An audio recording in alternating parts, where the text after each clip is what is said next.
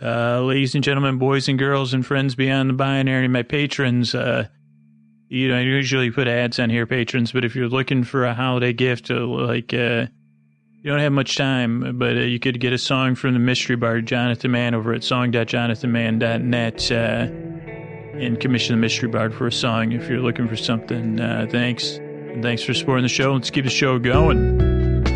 Uh, hey, you all night tossing, turning, mind racing, trouble getting to sleep, trouble staying asleep. Welcome.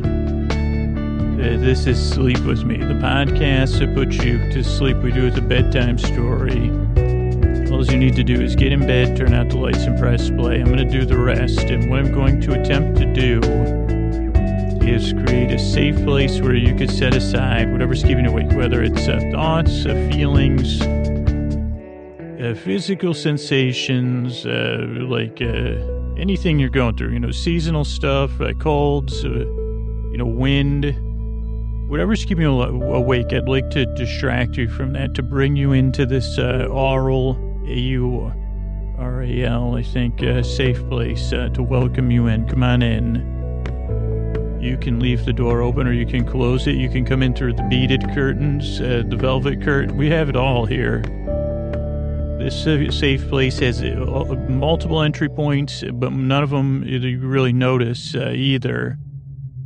You can come in through a rectangle, a square, an oval, a circle, uh, any other, you know, what doorway shape do you prefer to come in? We have a Hobbit uh, ante room, so you can come in through a Hobbit house, uh, look around, have a spice cake or whatever the heck they eat, uh, seed cake, I can't remember, and then come on into the safe place. Uh, I wouldn't mind living in a Hobbit house, to be honest, uh, probably because of my apartment, uh, but uh, definitely more cozy.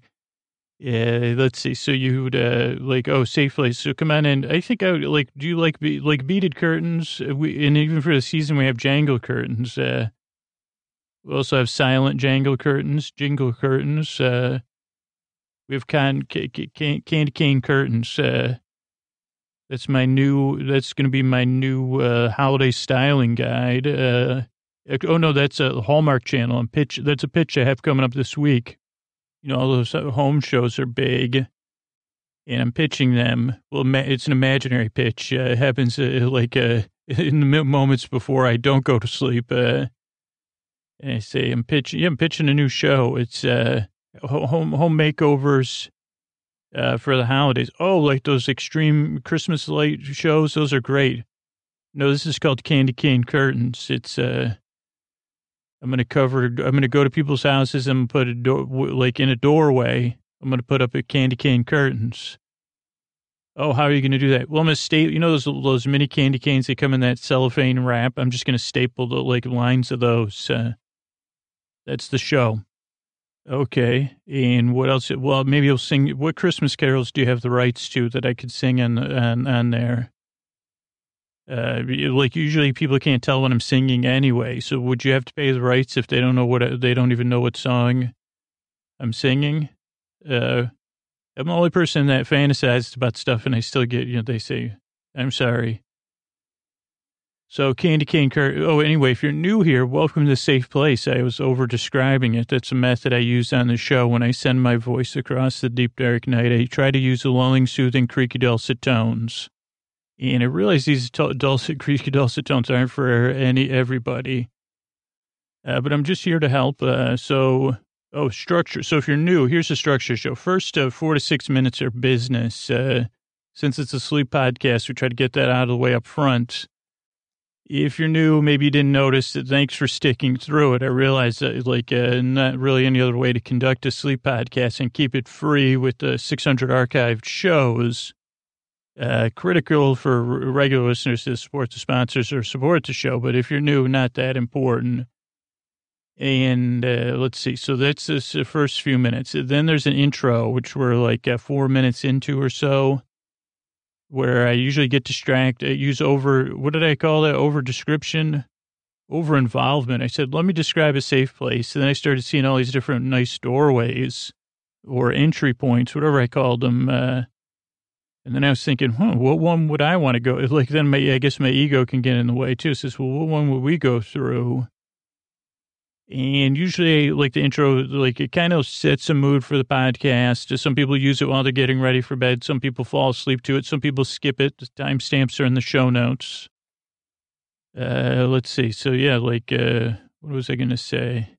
I got distracted there by, by my own brain. Oh, so the intro, like, uh, just, just a way to, like, uh, it's like something familiar, but I do a new one every episode, so everybody gets gets in the you know gets in the mood to fall asleep or you fall asleep. Also, like you don't need like uh, what's the thing I was trying to say? Um, give me. Oh, you don't need to listen. So this is a podcast. You, you like. Uh, oh wait, now I'm mixed up. So that's the structure. I'm talking about the structure of the show. Sorry, I got these like Christmas rabbit. I also, I'm not kidding. I see rabbits running down Christmas hills in my brain. I don't even know what a Christmas hill is. Uh, but so I'm gonna um. So there's an intro. Then there's an episode. Tonight's the tale of the tape where I try to remember uh, National Lampoon's Christmas Vacation.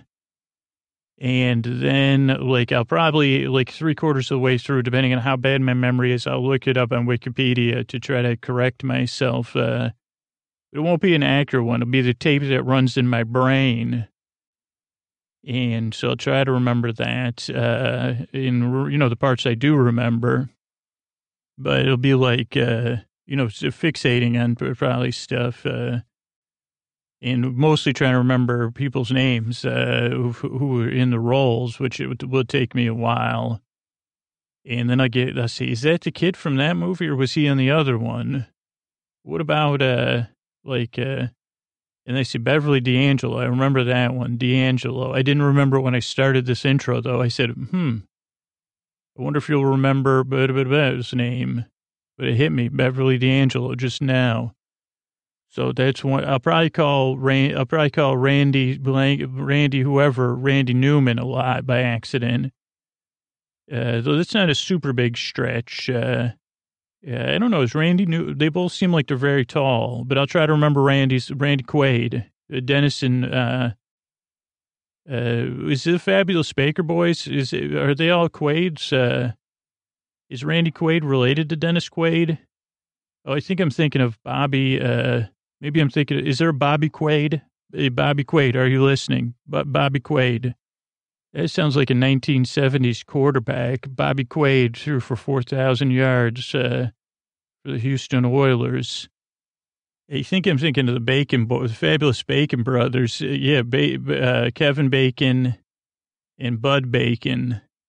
But it's not Bud, it's Beau Bridges. how did I get Beau Bridges how did I mix up Beau Bridges and Randy? Think that this is this is how my brain works. This is live. Uh, so I started thinking of. So I tried. I called Randy Quaid Randy Newman because I knew I'd do that by accident. Then I tried to think of Randy Quaid's name.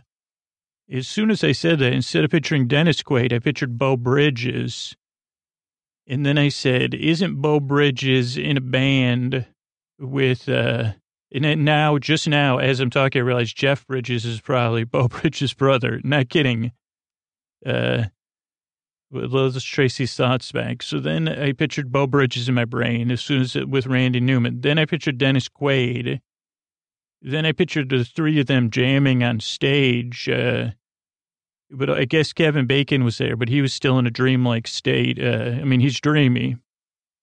And then I trying to remember who saw the Bacon Brothers live. I think it was my my siblings uh, one New Year's Eve.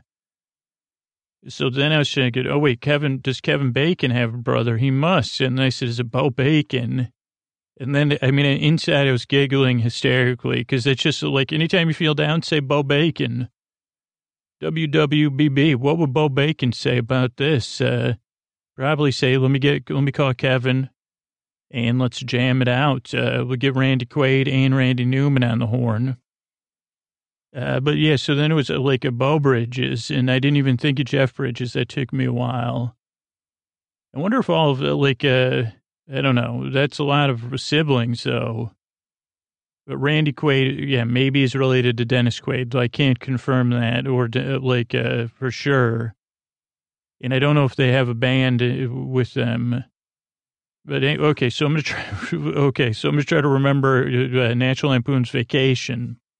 and then we'll have some thank yous at the end. Uh, so I get distracted. Uh, so here's the thing: you don't need to listen to me. I think that's here. I think I made two things clear. You don't really need to listen to me. I'm here to help. I, I don't know if I made that clear, but I bet you you weren't thinking about whatever was keeping you awake while I was trying to think of. Uh, uh, Bo Bacon, you know, and I think that may may, may not have made you laugh, uh, but it said, well, uh, give me a side Bo Bacon. That sounds like uh, something somebody would say to the things that were said in a uh, bed and bread. Well, I'll take that with a side of Bo Bacon, if you know what I'm saying. Uh, anyway, so they, those are people that it came up in my brain. So you don't need to listen to me. You're also under no pressure to fall asleep. I'll be here for an hour because uh, I know there's listeners that can't fall asleep or don't fall asleep or that listen while they're sewing or coding or painting or trying to unwind or relax, like uh, something's uh, spur- spurted up in the moment, and they say, "Okay, I need to take a few minutes here. I'm here to help." Because uh, I've been there in the deep dark night, tossing and turning. Last night, uh, oof, could not sleep. Uh, it's just uh, one of those another baffling. I read until I my eye I could barely keep my eyes open. Closed my book, turned out the lights, and uh, then it was on, on and on until almost the break of dawn. So I've been there, and I want to help. I want to help take your mind off of stuff, uh, whatever it is, and be your companion while you drift off into dreamland. And I hope I can. Now, this podcast does not work for everybody, and uh, like uh, give it a few tries. Uh, and I can, I can, I can feel the resistance because I get a, like usually like an email a day uh, from somebody a podcast may not have worked for. My personality may not have meshed with yours. Uh, and I would say it's cool. Uh, there's a lot of stuff out there try or give the show a few tries or look on iTunes. There's thousands of reviews. Almost every single one of them says I was skeptical and then I gave it a few tries and it helped. Uh, or maybe your gut's right. This podcast won't help you, and I'm sorry. Uh, but I listened to, uh, uh, there's like a, I've tried binaural beats. I tried rain, pink noise, uh, LibriVox, audiobooks, big read, you know, big read uh, style audiobooks. Uh, so I hope one of those will help. Uh, but either way, I'm glad you're here. I work very hard on the show, uh, because I really, uh, yearn and strive to help you fall asleep. Thanks for coming by. All right, so here we are. We're going to be talking about National Lampoon's Christmas Vacation.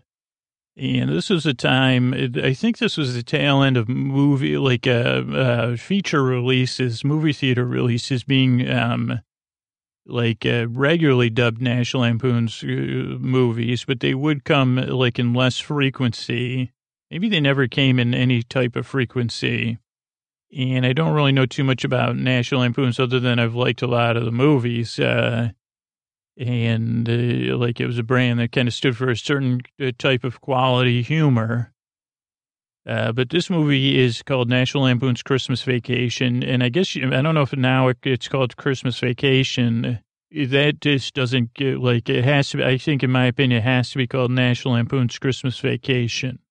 And those of you that have seen the movie as many times as me, uh, know that it has like a great song that goes with it. It's not so much an earworm unless you remember it. So I'm not going to try to make you remember it. And I don't know if the theme song is at the beginning or the end where there's like an animated sequence, uh, of like uh, a goofy, like human, like I guess which would be Chevy Chase uh, like a the theme song's poppy. It never made it into the main Christmas Carol lexicon because uh, it's really kind of uh, it's kind of more of a movie theme song uh, than like it's like very related to the movie. And I think this movie's probably. Uh, yeah, we should talk about this up front. It probably has been overplayed. I mean, with the way, way uh, holiday movies, I think it's one of those movies that's uh, suffered from overexposure, in my opinion, and with my personal relationship with it. And I don't know what year it came out, but I know I saw this in the movie theater. So I don't know how old I was or if this is PG or PG 13, but I do know I saw this in the movie theater probably twice. And uh, I was probably right around the exact target demographic, uh, like, uh, like a teen goofball uh, that the movie was boy, teen boy goofball, like suburban esque. Uh, uh, but so okay, so so let's see. Oh, so, but it, I think it's been played so much on cable, and it's not that it's like. Uh, I think probably some of the humor. I think it's a movie that just is best of flowing, and a lot of the jokes don't stand up if you're overexposed to them. At least, like I because I haven't seen the movie in a long time. Uh, because I just have like uh like uh, I just like it's just like some other like snacks that I've had too much like uh, Trader Joe's uh, uh deep chocolate covered Joe-Joe's with uh, uh, peppermint. I had those like three Christmases in a row. I'd eat them by the box, and now I can't touch them. And I guess this probably depends on your opinion of like the the actors in it and like your relationship with Chevy Chase. But this was like uh, like uh, I guess this was like a middle late Chevy Chase, uh, and I feel like this was a good role. Uh, now he he did have another role. Uh, I don't know if that was a holiday movie, but I associate it with the holiday season where he moved to the country. It was kind of like uh, uh, to write a book with his wife, and they bought a like maybe they even bought a bed and breakfast, and the whole town didn't want them there or something but I don't remember. I don't know why I was thinking of that. But uh, so give this a chance. I mean, you fall asleep to it because this episode, that's the whole purpose anyway. And plus, I'm not going to remember, like, uh, well, who knows how much I'll remember.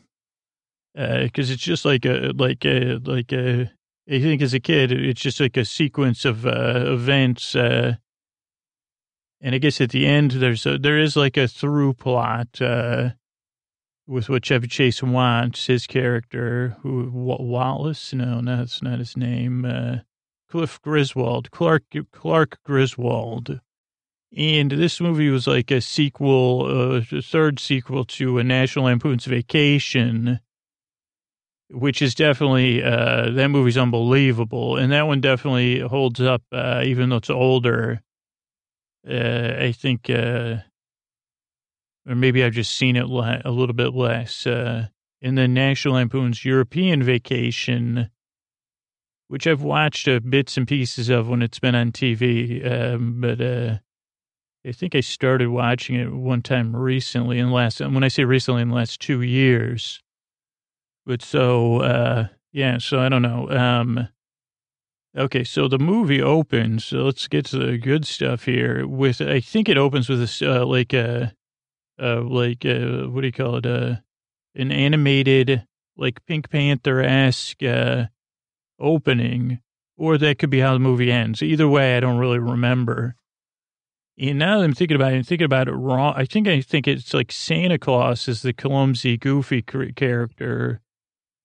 And it, this is just how I'm remembering it that Santa goes to a house uh, and this is while the, t- the titles are playing. I think this is what happens. And uh, Santa just has a terrible time getting into this house. And it's kind of like a comic foil, even like pratfall. Like Santa, you know, has trouble on the roof, uh, has trouble with the uh, Christmas lights. Uh, uh, like even at one point does like a zip line with the candy cane. Um, and it just has a terrible time getting in the house. Probably like run, runs amok. I, I don't know, but so, so it's pretty funny, and it's animated. But I guess I don't remember a lot of it. I think it was well done and very colorful too, and set to the title song, which kind of had like a. It wasn't like a totally in Kenny Loggins like a, a territory, uh, but like pretty close. Like Kenny Loggins, I think. Uh, was Kenny Loggins do the second Caddyshack or both the theme songs for both Caddyshack movies? Uh, uh, but this was like a little bit lighter version, a little more sing-songy maybe than a, like less poppy than Kenny Loggins, but still a pop feel. And I don't know who did it, but maybe we'll look that up or maybe it was just done for the movie. And so then the movie opens, and it opens in a uh, like a. Actually, I think like this was the beginning of Ford Tauruses. It may have opened in a Ford Taurus station wagon, And those of you that didn't grow up in the 80s would not know this, and um, I could be completely rewriting history. Uh, but for me, like the Ford Taurus was the first aspirational family sedan uh, for people that like weren't in like, or at least that people like in my class, uh, like uh, middle class a- aspirational family. It was like one of the first uh, things that seemed like it was designed in a wind tunnel and it was marketed that way. And then like the kids that were like a little bit above you on the food chain started getting these Tauruses that were shaped like the future. Whether first it was a Ford Taurus sedan, then there was a Ford Taurus station wagon. Now, I was still in wood wood paneled. Uh, we had we had two different wood panel station wagons. We had you know eight people in my family, and then one powder blue one without wood paneling.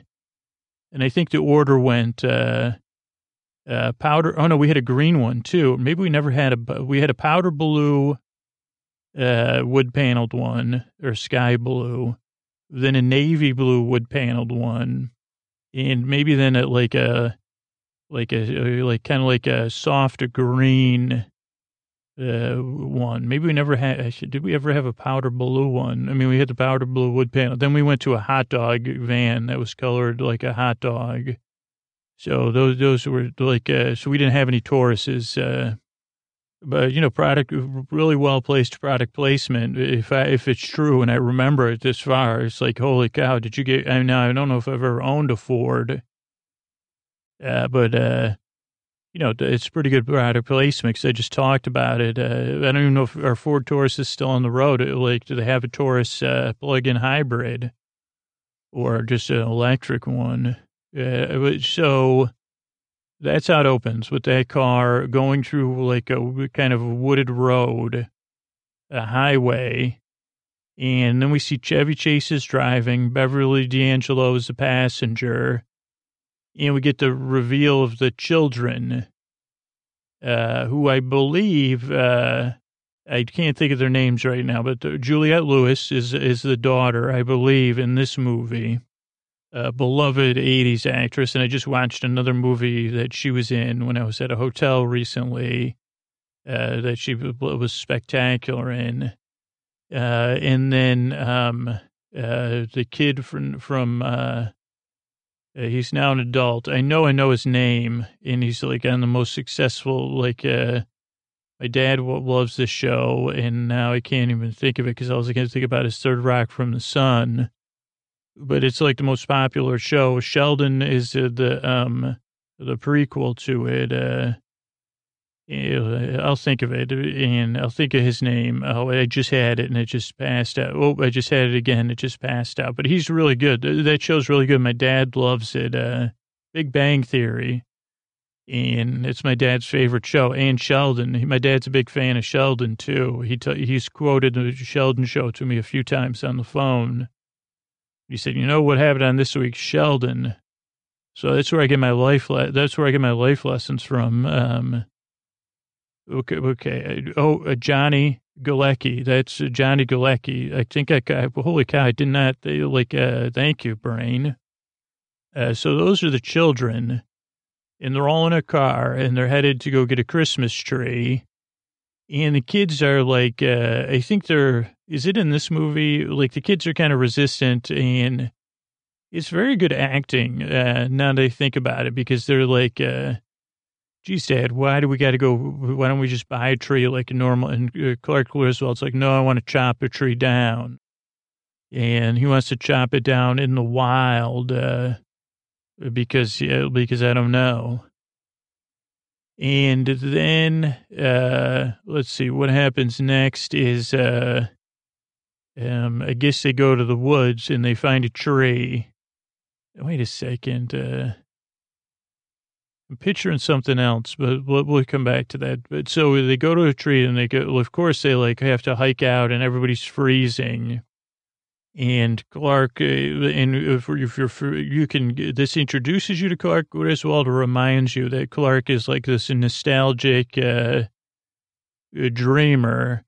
And he has these uh, kind of fantasies of like family unity through symbols. And yeah, through shared experience, which I guess isn't totally incorrect. It's just a little misguided, and that th- this is going to be that this bonding experience and finding the perfect tree is what makes the perfect Christmas. So I don't remember, like, I think there's a hassle with getting a tree cut down, and they just go into the woods and cut down a tree. Then somehow they get on the roof of their car, not without difficulty. Or maybe they even have to drive with it in the car and it's filling up the whole car. I don't remember that part. And uh, then they get on the road and they run into some trouble on the road with like uh, like some car, like with uh, like uh, uh, some tufts or something that says like raw dog or something.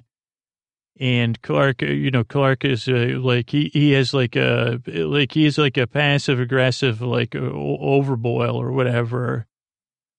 So he gets a little like road competitive, and uh, then they do they do a trick move where they go under this lumber truck. Uh, in the meanwhile, his whole family's like, Clark, what are you doing? And Beverly D'Angelo, whose character's name I don't remember, uh, she's always trying to be the voice of reason and saying, Clark, Clark, Clark. Uh, and so then they get somehow extricated themselves through, through that. And I thought they like jumped over a giant uh, a snowbank into a tree lot. Um, but that would make sense with some of the later plot uh, that they still have a tree on their thing. Uh, because the, the, tree that they cut down in the wild plays uh, like more more than one role in the show. So then they get home and uh, yeah, they get the tree in the house and it's way too big. Um, and like uh, uh, it was like uh, like it's like a thirty foot tree or something, and then they're like, uh, uh, it, it, like breaks their windows. It also they, we meet their next door neighbors who are '80s yuppies, uh, uh, Julia Louis Dreyfus, and I'm not sure who the the other actor is. And I think this all takes place in the Chicago suburbs. Um, but Julia Louis Dreyfus is uh, like, and her husband are yuppies and they don't like their neighbors, uh, cause they're suburban buffoons, uh, their neighbors. And, uh, so I think that's the first trouble. Like it breaks a window. We learn, I think that there's like some squirrels in the tree, uh, but I'm not positive about that. Uh, uh, but Clark has to do a bunch of cut trimming with, um, his, uh, He's like, oh, I'll trim the tree down. And then he gets covered in sap, uh, which for a while becomes this ongoing thing where his sap's stuck to his hands. Um, then uh, we see Clark at work. Uh, I think in this, this is probably still in the like Act One area where Clark kind of talks about what he's going to do. He works for like a food additives company, which I thought I, I thought this part was smart, like these little jokes. Um, and there's some jokes, and then there's their new boss, and Clark's talking about uh, like they they get these Christmas bonuses. I, I don't think I've ever worked at a job that I had a Christmas bonus uh, that I know of. Maybe when I was selling iron-on patches for my friends, I got a Christmas bonus, but I'm not sure. Uh, but like, uh, I just never had that kind of job. Uh, but he's talking about spending his Christmas bonus, and then he says he already spent it on a, a swimming pool a down payment, and then it's that that's going to be again much like the tree that this swimming pool is going to be this like source of uh, masculine power and success for him and family bonding, and it's going to make him the breadwinner. And they're just going to have a lot of fun with it. And he's kind of talking to his two companions. One of his companions is a very uh, actor that's present in a lot of these movies. I think he comes out of Second City, uh, or the Canadian, or out of uh, like uh, the kind of Canadian version of Second City, maybe. Uh, but he's someone very recognizable. And they're saying, "Whoa, Clark, slow down. We didn't get the bonuses yet. This new boss is a big on you know the numbers and." Then I think Clark gets called into the boss's office and the boss can't remember his name. He keeps going, just like it's like a podcast. Uh, anyway, Freddie, he says, you know, what's going on with the, and, and there's a lot of cool jokes about, uh, you know, ways they're, what they're doing a breakfast cereal and manufacture, they're in the manufactured food business. Uh, so that's a fun scene. Uh, then we have the scene with Clark, uh, uh, putting up uh, Christmas lights, and that's like a day long scene. And I think he causes more trouble for Julia Louis Dreyfus and her husband. And there's a lot of comedy in that scene. And Rusty is his son, who he calls Russ a lot, uh, uh, is trying to help. And he's like, uh, he also tries to be the voice of reason at different times. Uh, the son and the daughter and and uh, the mother, uh, and he like he's even trying to say, "Gee, said you get all these big expectations, you build up to to the meaning, you put so much meaning in these events. Uh, you know, it's okay. We just love you for who you are." And he says, "No, Russ, we're going to have the greatest lights in the history of the world." Uh, and so you get like a bunch of funny sequences of like uh, Clark, uh, you know, getting into trouble, just like Santa did, putting this extreme light thing on the house. And I think like uh, I think this movie, like even though it's like more like a series of scenes, it does seem like it's structured like the beats wise pretty well. I guess maybe not. It just like at least in my mind, because then Clark, uh, he put so much work into it and then he builds it up, and then he finally gets done, despite his family's objections, and despite everybody's doubts, and despite the hurdles and the difficulties. Uh, he gets all the lights set on. He says, "Come on, everybody, come outside." And they're still resistant. Oh, Clark, it's cold or whatever. And he says, "Come outside, please. This is a big one for the lights." And then he goes to light it, and it doesn't light. And then he goes and tries a couple things, and it still won't light. And then maybe he tries one more thing and it's so all light. And he goes, really loses it. Uh, so much from no that they have like decorations in their lawn. And he starts yelling at Santa. And I think he even tosses Santa, like they have a little plastic Santa and reindeer. And he's like, uh, th- this is like the funny part of his character is that like when he boils over, it's a very comedic and he's yelling at Santa, the plastic Santa in just this exasperated way. And he's defeated, and right in his moment of defeat, uh, uh, or maybe he says, I'm going to do one more try.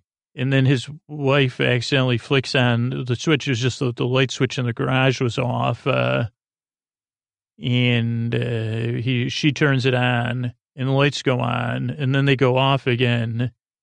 And then somehow they solve that, and the lights are saved, and it's this unbelievable light, like uh, so bright it like drains the power, annoys the yuppies, uh, so that they crash into like their uh, shrimp flambe or something. And you can see it like from outer space, and it's beautiful. And there's the music, and uh, uh, then we just get this great sequence. Like he starts to cry, and uh, he's so happy, like his moment of uh, family unity has been achieved, and the lights are symbol of his success, uh, or like the like a success in of itself. And then he's crying, and then he sees uh, that he's leaning on Randy Quaid, uh, and uh, like he's weeping, and then he says, "Geez, isn't it beautiful, Clark?" And Randy play, Quaid plays this character uh, whose name I don't re- remember right right off the top of my head, but uh, like kind of from uh, like his he's uh, uh, I think Beverly D'Angelo. I never understood it. Maybe he's married to Beverly D'Angelo's sister. I, I, think in the first movie I tried to figure it out a few different times, and I couldn't quite. Uh, if he and Beverly D'Angelo are related, or if his wife and Beverly D'Angelo are related. But Randy Quaid's like uh, dressed in like flip flops, uh, boxers, and like a bathrobe or something insane. And he's like, oh, isn't that beautiful, Clark? And usually he's like smoking and disheveled and spitting and that kind of thing. And uh, I almost thought of his name there, but uh, Clark says, What in the heck are you doing here? Uh, and he says, Well, uh, good news, bad news. He goes, aren't you at home? He goes, this is our home. And we see this like uh, old, old RV.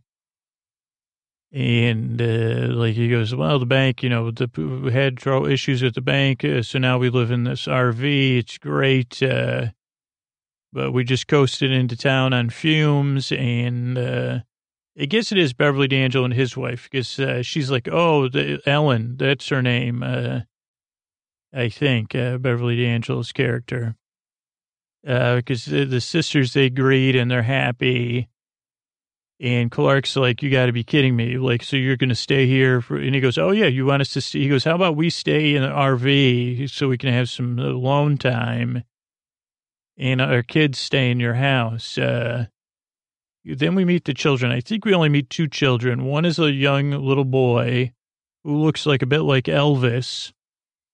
And that's all I kind of remember about him. He's like quiet. He's like a very, uh, He's very nice eyes, uh, like a very cute kid. And then we meet a, a, sister who's also young, like probably, I don't know, six years old, seven years old. And uh, her name's like Trudy or Rudy or something.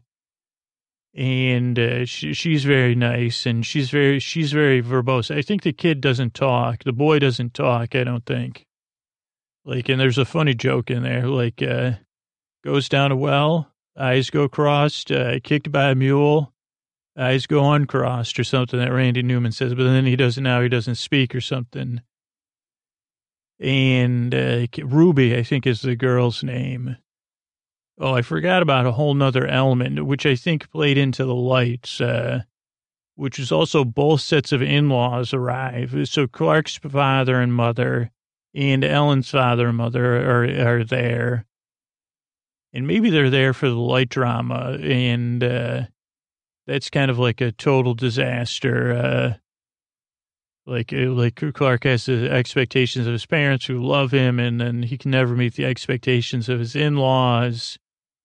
So I think that was like the other thing, like the challenges when he was doing the lights was like, just give up, just give up, Clark, just give up, son. Like, just uh, come inside. Uh, you're too much. You're getting too too much like Don Quixote here. Uh, so that was like another part of like why like it had such an emotional charge when he did succeed because he could show, see in-laws I'm good and and see mom and dad I kept I kept at it and I succeeded. But also I, think like it adds a nice element having the in-laws there like with Randy Newman's Randy Randy Quaid's kids. Uh, uh, because then it just adds like this humanity, like the grandparents can kind of dote over the, um, I don't know. Otherwise, like, uh, it just like, because Ruby's like this really cute voice of wisdom, uh, and believer in Santa Claus. Uh, like she's a tr- true believer in Christmas for this, uh, episode or this, uh, movie. And I think like having her grandparents there kind of adds like, uh, I don't know, like an emotional layer that if it was just her, like if there's no intermediaries, like uh, like if it's just the Quaids and uh, Clark and Ellen and, and their two children, it probably would. Uh, plus, having the in-laws and Clark's parents adds this extra, like I said, emotional charge. Okay, so that is like, uh, so then he says, You got to be kidding me. So then he probably gets in bed. And I think that when he gets in bed, he's reading a magazine and complaining to Ellen and getting getting all these magazine pages stuck to him while he's like, uh, "You got to be kidding me!" Eddie, that's his name, Eddie, uh, Randy Quaid's character, Eddie, and I'll think of it, and your sister. Yeah, he says, uh, but he's going off. He's like, "I can't believe they're going to be here," and then. uh uh, he find like they find out, uh, Clark's like, uh, finds out, oh, well, like also we're going to help them with Christmas because they can't afford, like Ellen's very generous and Clark really is generous, I guess, in some way, but he's also resistant to things outside of his control and unpredictable things that don't fit into his plan. Uh, so having them here, like, uh, he gets irritated by the generosity. And so, uh, whatever. Uh, and this is all building towards Christmas Eve. So then the next day comes and they go shopping. And uh, this is when I didn't live in a city with Walmart. This was before Walmart was good. So the one place they go is Walmart. And uh, what's the guy's name? I already forgot. Uh, Eddie has, okay, we have a list of all presents the kids want, Clark. So here you go. And he buys like, uh, like all this like dog food because also they have this dog, uh, that likes people's legs and is a little bit mangy and kind of eats through everything. Uh, and so, uh, let's see. So yeah, so that happens. Uh, I'm trying to think what else. So they go to the, they go to the store, then they go to the mall. I think the mall scene is that also Clark's like a romantic because he's nostalgic. Uh, so he wants to get this perfume for his wife as a beautiful gift, but then he also, it's like a nostalgic romantic fantasy person. So then he gets kind of like uh, caught up in an imaginary fantasy and, uh, uh, I don't know if there's any other comedic scenes at the mall. I would think that there would have been like some sort of physical comedy. But usually then Ellen kind of shows up, his wife, and says, what are you doing, Clark? Uh, and he says, well, I was buying you a gift and, uh, like this next person just wanted to help me.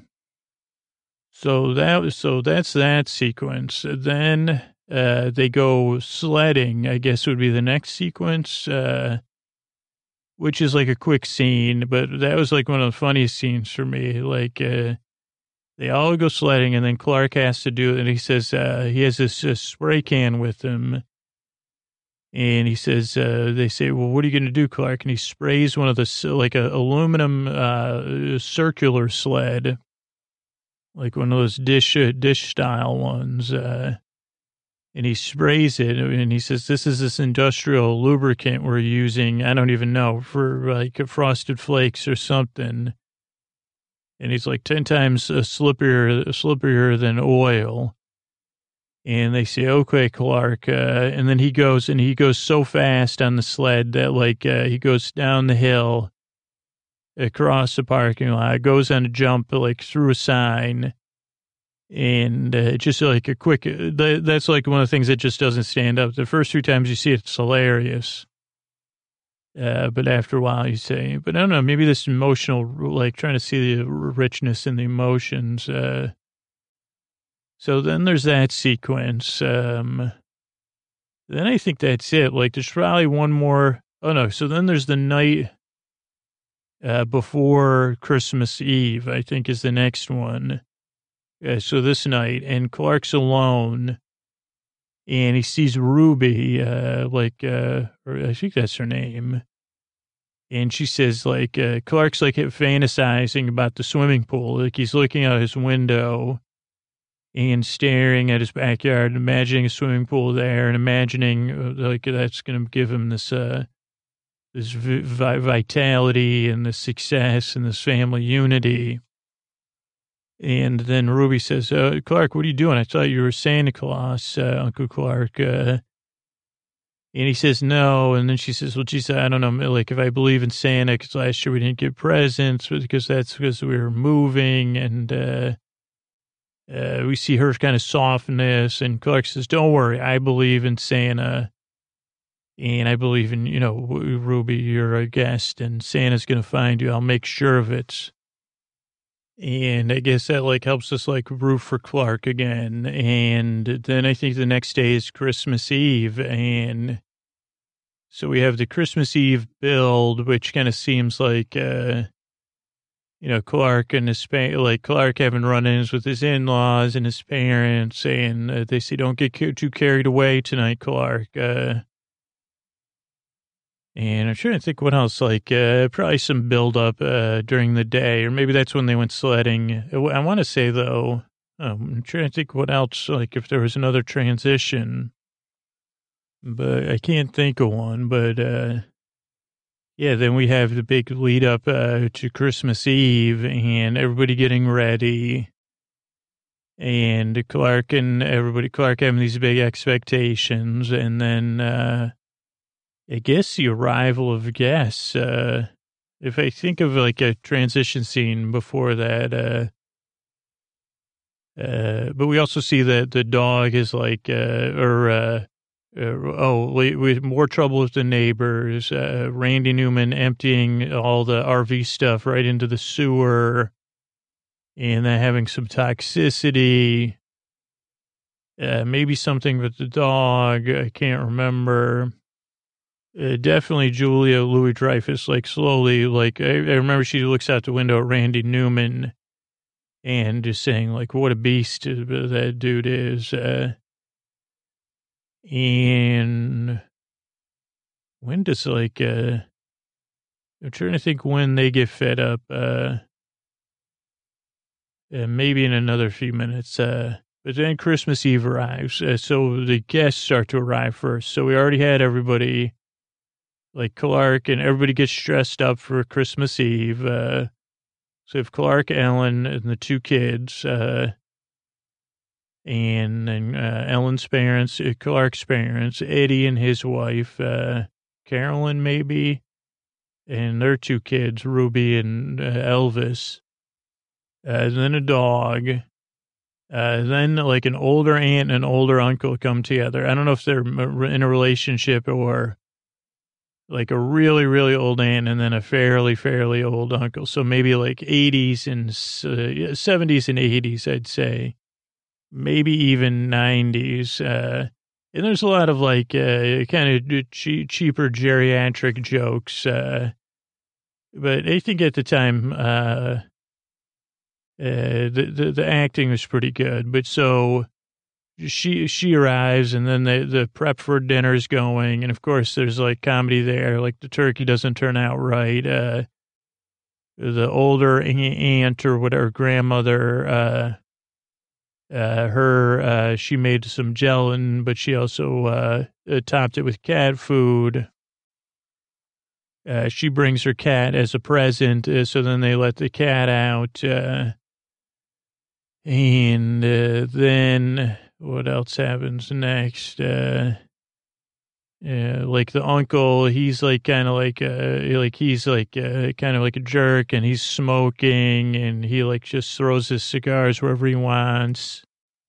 And then there's a build up to dinner, and there's these moose glasses that they're drinking eggnog out of that are like uh, seem like a thing but I don't really remember him that much from the movie. Like, just at some point, uh, uh, things, so turkey goes bad. Then at some point, uh, uh, the dog trashes the kitchen, like gets into the garbage. Uh, uh, so they say, I can't believe you, the dog did that. Then the cat, the, um, grandmother's cat or the aunt's cat, uh, uh, gets too much into the tree.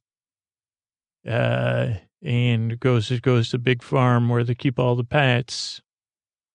Uh, then um, what else happens next? Uh, then they discover there's a squirrel in the tree. That's right at dinner, like right when they sit down at dinner. And then Clark uh, says makes a big speech, and it kind of seems like the calm things have gotten calm again. Uh, they say, okay, like uh, okay, everything's gone. We're going to eat dinner now. We make the best of the bad situation. And then a squirrel comes out of the tree and creates total chaos. Uh, uh, with, uh, like somebody faints, uh, it jumps on people, uh, the dog runs through, and uh, um, whatever, like, uh, windows are breaking, things are flying, and they fly into the house next door. Uh, Julia Louis Dreyfus says, I can't, this is it. Like, uh, either you go over there or I go over there to her husband. He goes, well, I don't want to deal with this. So she goes, I'll go over there. Like, cause I had enough and I can't take it anymore. These neighbors are rude. So she goes over there. Meanwhile, they're chasing the dog and the cat or the dog and the squirrel and at that point, it becomes like a bonding thing and kind of funny. Like, uh, I think one of, I think the uh, Clark's dad's uh, someone famous too, but they kind of try to sneak up on the squirrel and then they finally chase it out the front door right when Julia Louis Dreyfus gets there. So she's had enough.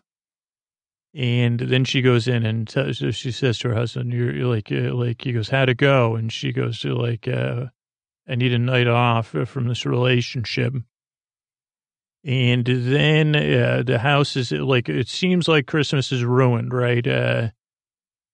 Uh, like it can't get any worse. Uh, um, I think this is a moment, and then the doorbell rings, and uh, in the midst of the chaos, or maybe this was before the chaos, but uh, Clark says, "Listen, I know things aren't going great. I know I'm a buffoon, but this is a courier, and the courier uh, it has my Christmas bonus. So I've been waiting for. It. I don't know where it is, but uh, here it is." Uh, and I have a big announcement that I'm putting in a swimming pool and I'm going to host y'all this summer.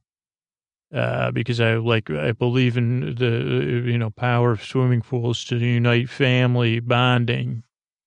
And he goes, go ahead, Rusty, or somebody open it up, or Ellen. And they say, okay, you're subscribed to a year long subscription to the Fruitcake of a Month Club.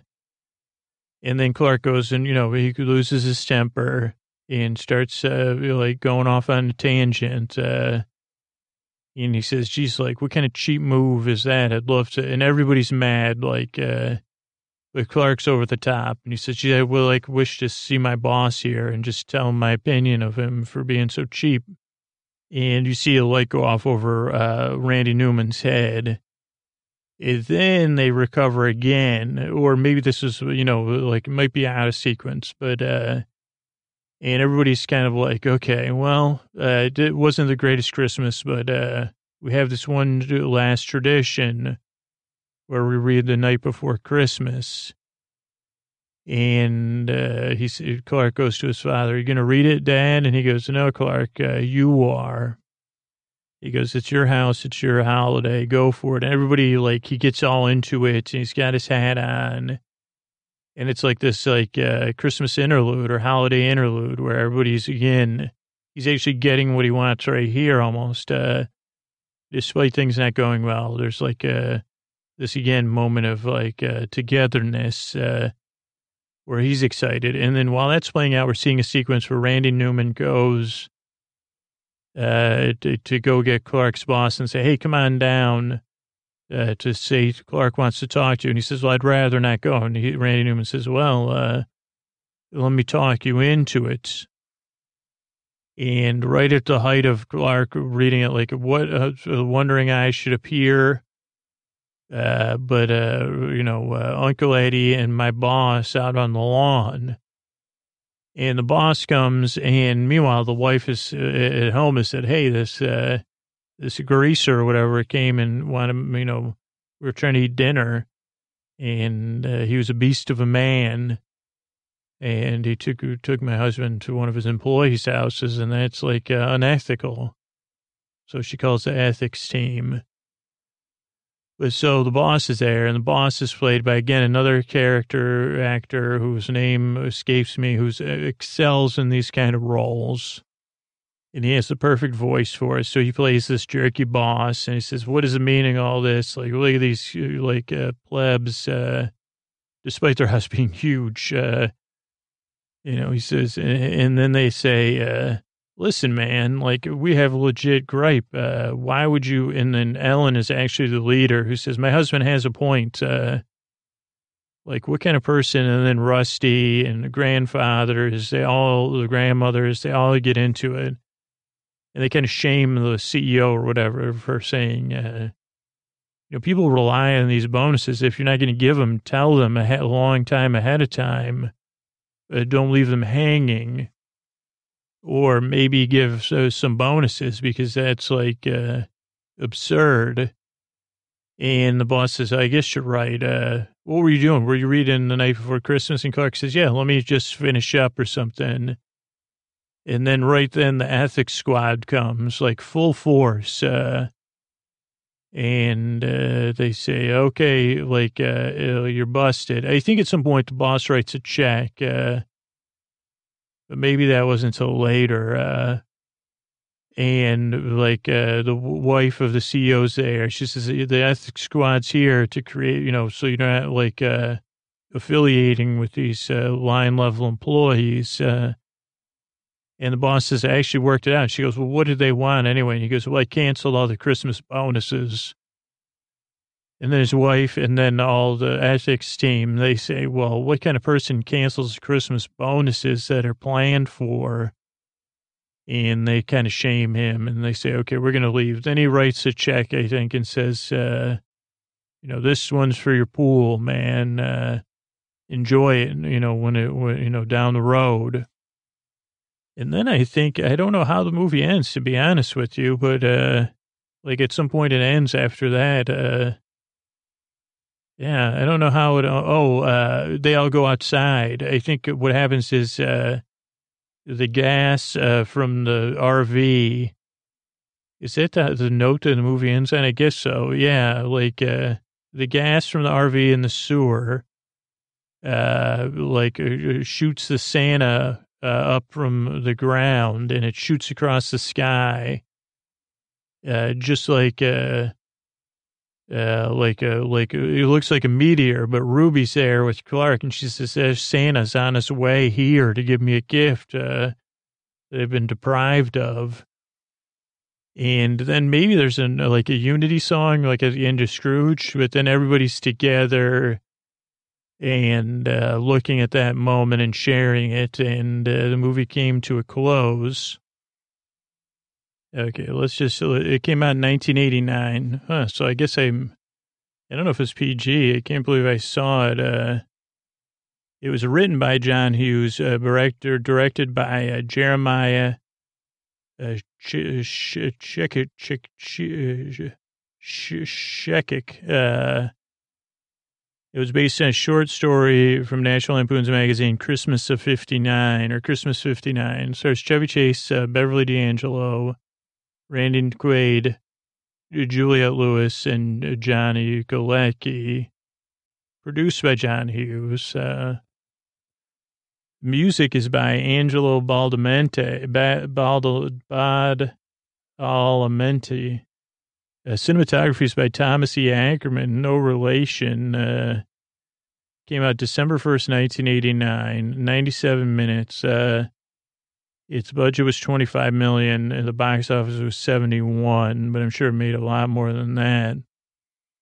I guess it was a direct to TV sequel. I saw that when I was looking for holiday movies aren't really on the streaming services. I guess because all the cable TV channels have them.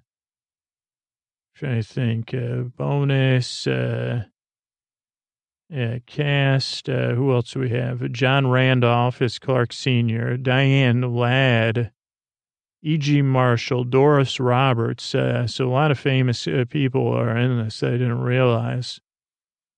Oh, Ruby Sue. Rocky was the boy's name. Catherine is Eddie's wife, uh, played by Miriam Flynn.